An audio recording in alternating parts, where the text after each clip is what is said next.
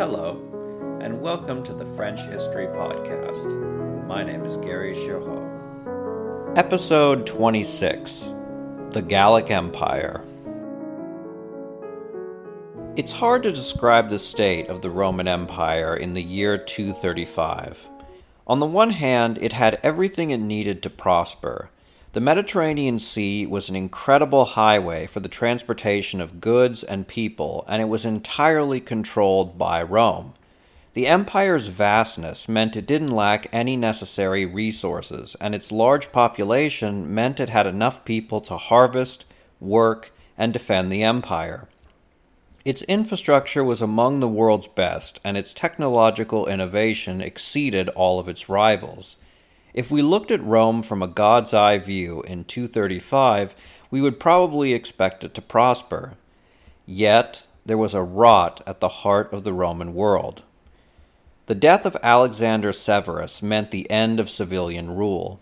His execution by his own soldiers began the crisis of the 3rd century, wherein Rome had, on average, a new emperor every 3 years from 235 to 284.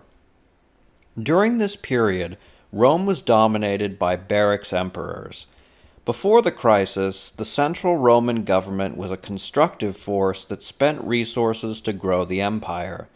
Under the barracks emperors, the central government was a massive drain on the empire as it requisitioned money, taxes, labor, and other resources from its struggling provinces in order to pay the army. As economic conditions worsened, the legions demanded pay increases and privileges, which worsened economic conditions as the provinces were overtaxed. When emperors tried to rein in the army for the benefit of the provinces, the army deposed them, leading to civil war, which further damaged the economy.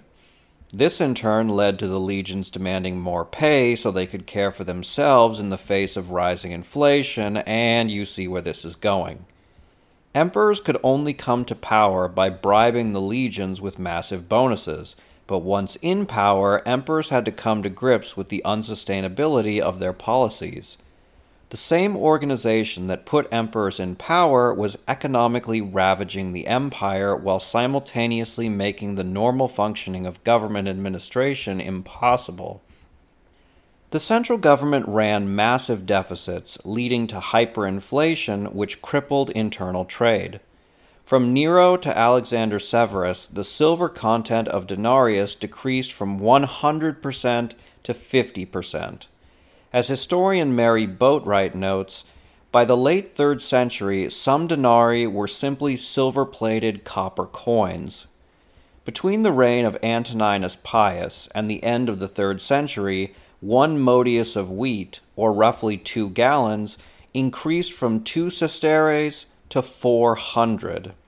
This 200-fold increase is astounding even for modern times, but in ancient and medieval societies, inflation was usually negligible except in times of crisis.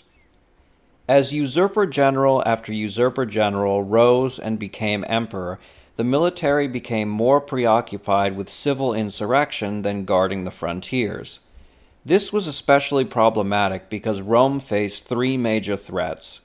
The Sassanid Persians ravaged Syria and the Far East, Goths poured across the Danube into Dacia and the Balkans. Meanwhile, large German tribes with experienced armies threatened the Rhine. Increasingly, localities had to protect themselves by building city walls and raising local militia. This meant that localities increasingly viewed the central government as negligent or even a threat to their security. Culturally, the empire rapidly decentralized. The central government spent far less on construction projects, festivals, and games. The cult worship of the emperor and the city of Rome was perennially underfunded.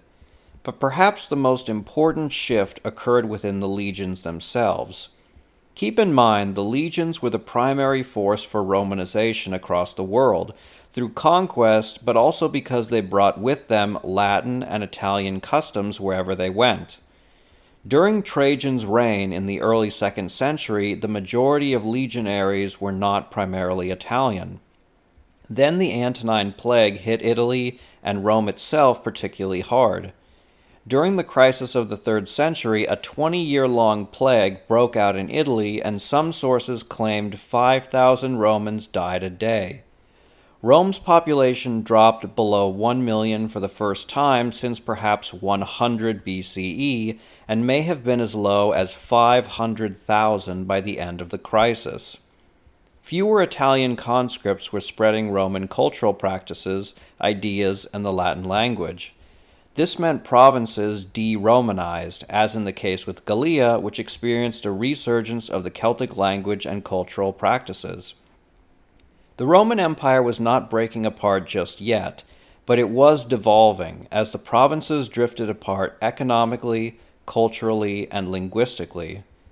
But the empire was still held together by political tradition and the power of the emperors. The power of the emperors reached an absolute nadir under Valerian. Valerian ruled for 7 years, the last of which was spent fighting the Sassanid Persians. While the Sassanids developed new military techniques and strategies, the Roman legions had not innovated in a long time. Consistent success for hundreds of years dissuaded Roman generals from experimenting with new styles of warfare, even as the Germans, Goths, and Sassanids learned Roman styles and adapted to them. In 260, Valerian engaged a Persian army at the Battle of Edessa in what is today southeastern Turkey. There the Persians smashed a large Roman army and captured the emperor. This was the first time a Roman emperor was held prisoner by a foreign power. This devastated Roman confidence in emperors as god rulers. Furthermore, Valerian's son and successor Gallienus couldn't rescue or avenge his father because he was busy fighting numerous usurper generals.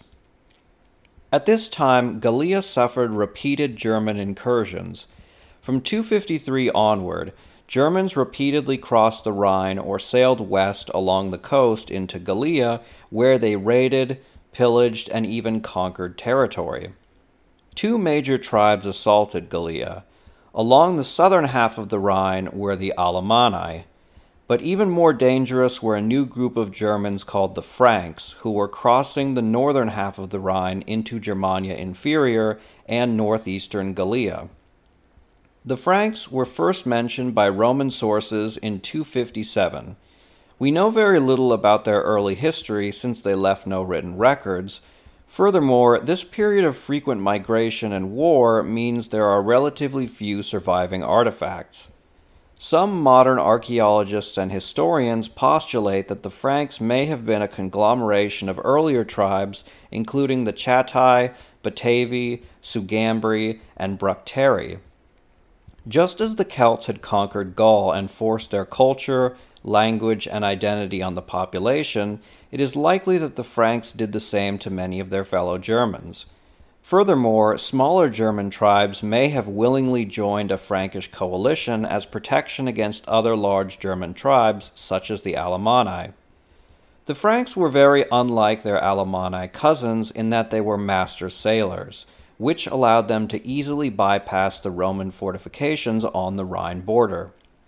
From the mid-3rd century onward, many Franks sailed into northern Gallia where they raided, pillaged, or even settled. From there, many sailed to Britannia. In 260, a group of Franks raided Iberia and even proceeded into Africa. The Gauls were horrified that after centuries, their borders were no longer secure as Franks raided or settled their lands with little resistance. Many must have felt abandoned as the emperors were fighting in the east. When word arrived that Valerian was captured, many in the Gallic aristocracy believed that Rome was on its deathbed. After Valerian was captured, his son Gallienus became sole emperor. Gallienus had to rally the east against the Persians while coordinating a defense against raiders in the Black Sea. Simultaneously, a usurper general in Pannonia saw his chance to seize the empire while Gallienus was in the Far East and had his legions declare him emperor. Gallienus was trapped between the Persians and a rebel army, and as far from Gallia as possible, which allowed Marcus Cassianus Latinius Postumus, the governor of Germania Inferior and Germania Superior, to make his move. Postumus was probably born somewhere in Germania Inferior or Belgica in the second half of the 3rd century. His family was probably a mixture of Batavi and Gauls. Most of the old aristocracy in Gallia was in its center, notably at Lugdunum, meaning Postumus was probably born to a family in the lower echelons of the aristocracy. This doesn't mean they were without means, however. While the center of Gallia was declining, the frontiers were growing, so it is possible that Postumus' family was wealthy but without the illustrious pedigree of the more established Gauls. We can't know for sure, since records are scarce during this period, though demographic and economic trends make this likely. If this is the case, then Postumus' position may be analogous to the novo homo in the Roman Republic. He was an ambitious man with significant means, but was looked down upon by the old aristocracy. Postumus joined the military and made his way up the ranks, becoming a competent commander who had frequent experience combating the German invaders during the mid-3rd century. When Valerian was captured, his son Gallienus gave Postumus command of the Western Empire. In 260, a German army raided northern Italy, but as they were returning to Germania, Postumus cornered and annihilated them. Postumus then gave the captured wealth to his troops, in an act that looked a lot like second-hand looting to many Roman officials. These officials counseled Saloninus, Gallienus' son and heir, to demand Postumus reclaim the booty from his soldiers and deliver it to him at Colonia Agrippina, or modern-day Colonia. Coming up on 5-Minute News, I'm Anthony Davis. You might think it's partisan because maybe it's critical of one side or the other, but it's not, it's just the truth. And I think that's also something that's kind of unusual for Americans listening to the radio or to podcasts, because the news landscape in the States has been so partisan for so many decades. So 5-Minute News is verified, truthful, independent, unbiased, and essential world news daily. Postumus very clearly understood that taking treasure from Roman soldiers was a good way to get killed, even if that treasure was ill-gotten. Postumus marched his army to Colonia Agrippina, and when he arrived, he essentially turned to the troops and said, "Saloninus, the buzzkill bureaucrat son of a struggling emperor and grandson of a disgraced and captured emperor, has ordered me to take away the spoils of war you rightfully won. I disagree with this order. If only there was something I could do." The soldiers took the hint, and they besieged the city. After brief fighting, Saloninus and his advisors were executed, and the legions declared Postumus their emperor. Normally, when a military commander is declared emperor, they march on Rome, which was still wealthy, populous, and housed the Senate, all of which gave legitimacy and power to whoever controlled the city, which helped them in their fight against rivals. But Postumus did a strange thing. He did not march on the Eternal City. Historians have debated why this was, and since few records remain, we can only speculate. Possibly the reason why he didn't march on Rome was because he knew just how dire Gallia's border situation was. Germans had increasingly raided and even settled from the Atlantic coast all the way to the Alps. Postumus couldn't afford to campaign against the rest of the empire because the second he removed a large number of his forces, then the floodgates would open to German invasion. Instead, Postumus decided that he was going to create his own empire, dubbed the Imperium Galliarum, the Gallic Empire. Postumus' empire included the two German provinces, Germania Superior and Germania Inferior, Belgica, and all of Gallia except for Gallia Narbonensis in the south. Additionally, Hispania hailed him as their emperor, though it retained its autonomy.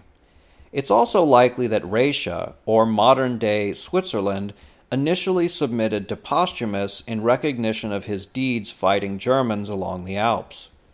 Postumus then declared a new capital at Augusta Treverorum, or modern-day Trier.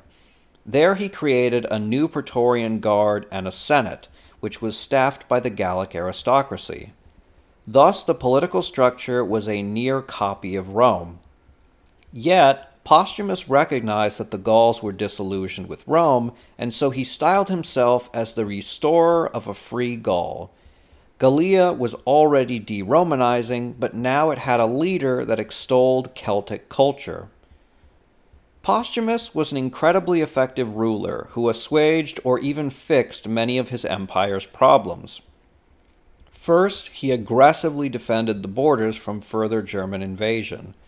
Next, he issued new coins to replace the virtually worthless Roman coins, which spurred confidence in the economy and led to economic revival. Postumus was so successful that he made a trip to Britannia, probably at the head of an army, and was hailed as emperor there. Meanwhile, Gallienus had put down at least 3 usurper generals and reasserted control of the rest of the Roman Empire by 265 and decided it was time to reconquer the western provinces.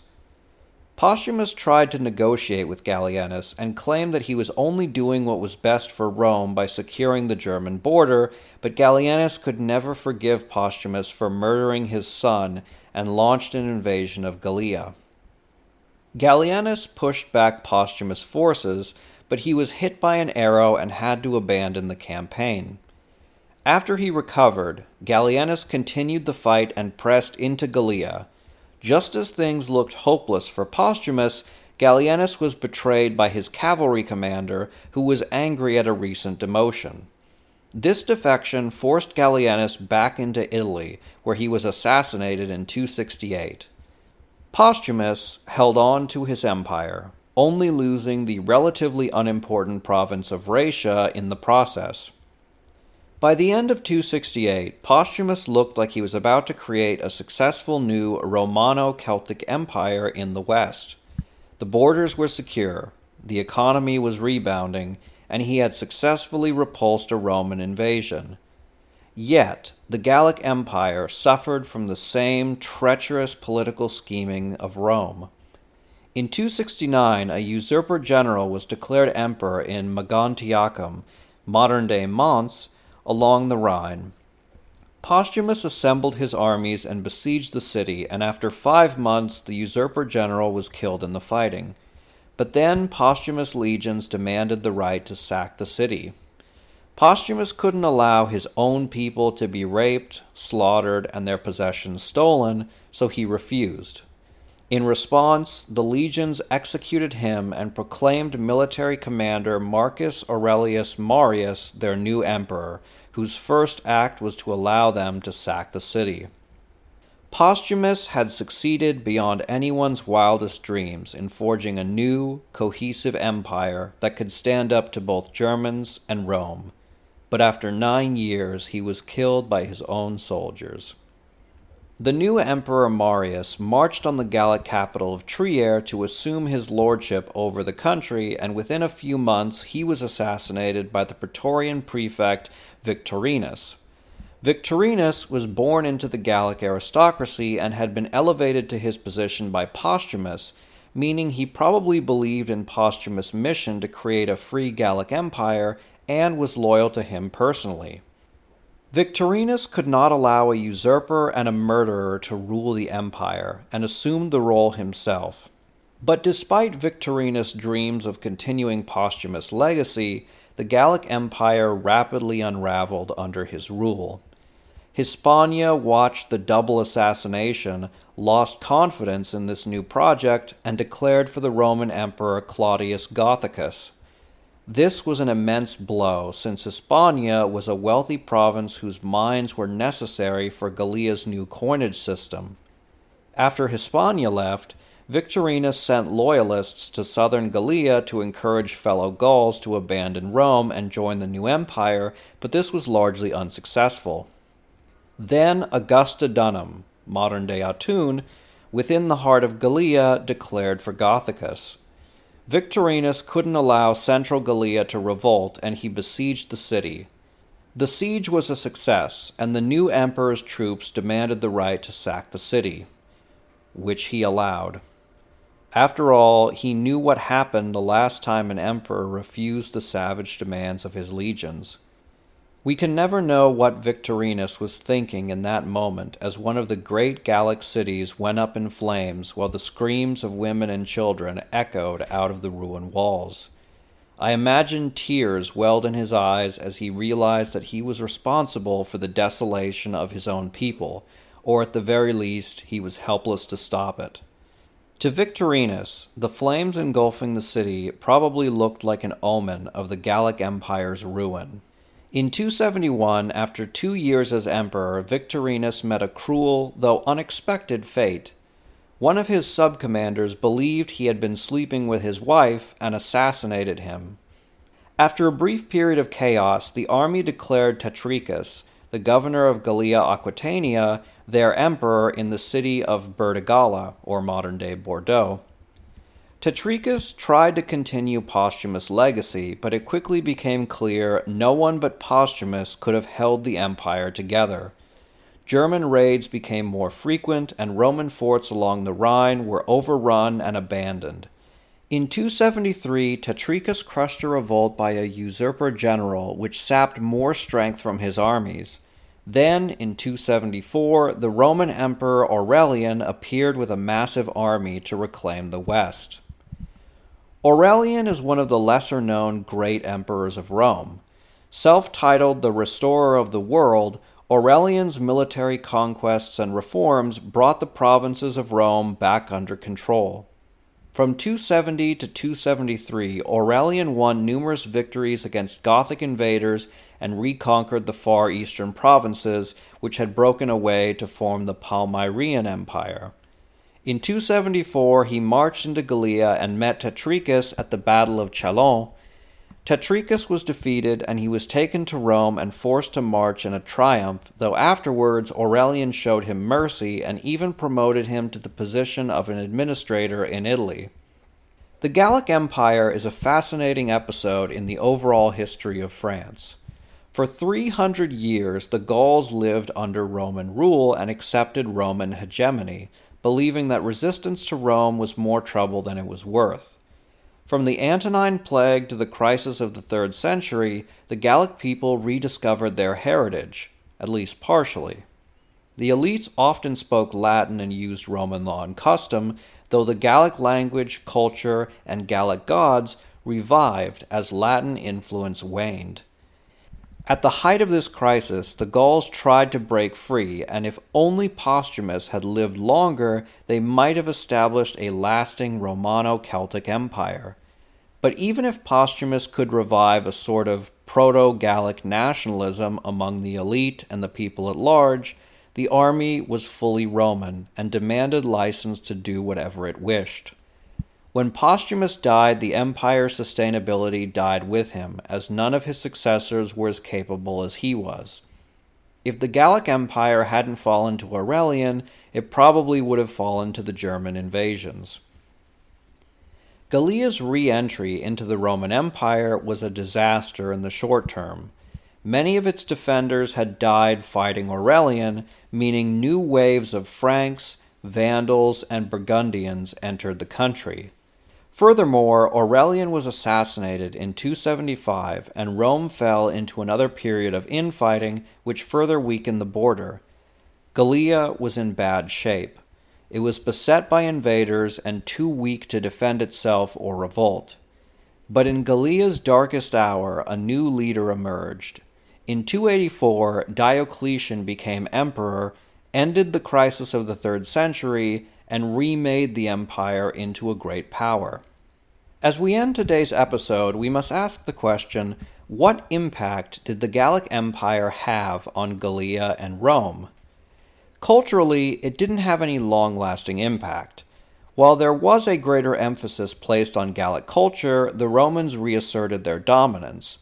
Moreover, more Germans were settling in Gallia and bringing with them their own culture, threatening Celtic culture. All of the positive changes under Postumus were undone by the failure of his successors and the violent Roman reconquest. Yet, Postumus' initial success showed a new path of survival for the empire. In a few short years, Postumus routed the Germans and revived the economy. This incredible feat must have had an influence on Diocletian, who understood that the Roman Empire had become too unwieldy for any one ruler to control. This led him to create the Tetrarchy, which divided the Roman world between four emperors. Thus, even though Gallia could not escape the power of Rome, it created a blueprint for further Roman survival. As always, donations keep the podcast going, so if you would like to make a one-time donation or become a patron, please consider doing so. Thank you very much for your continued support.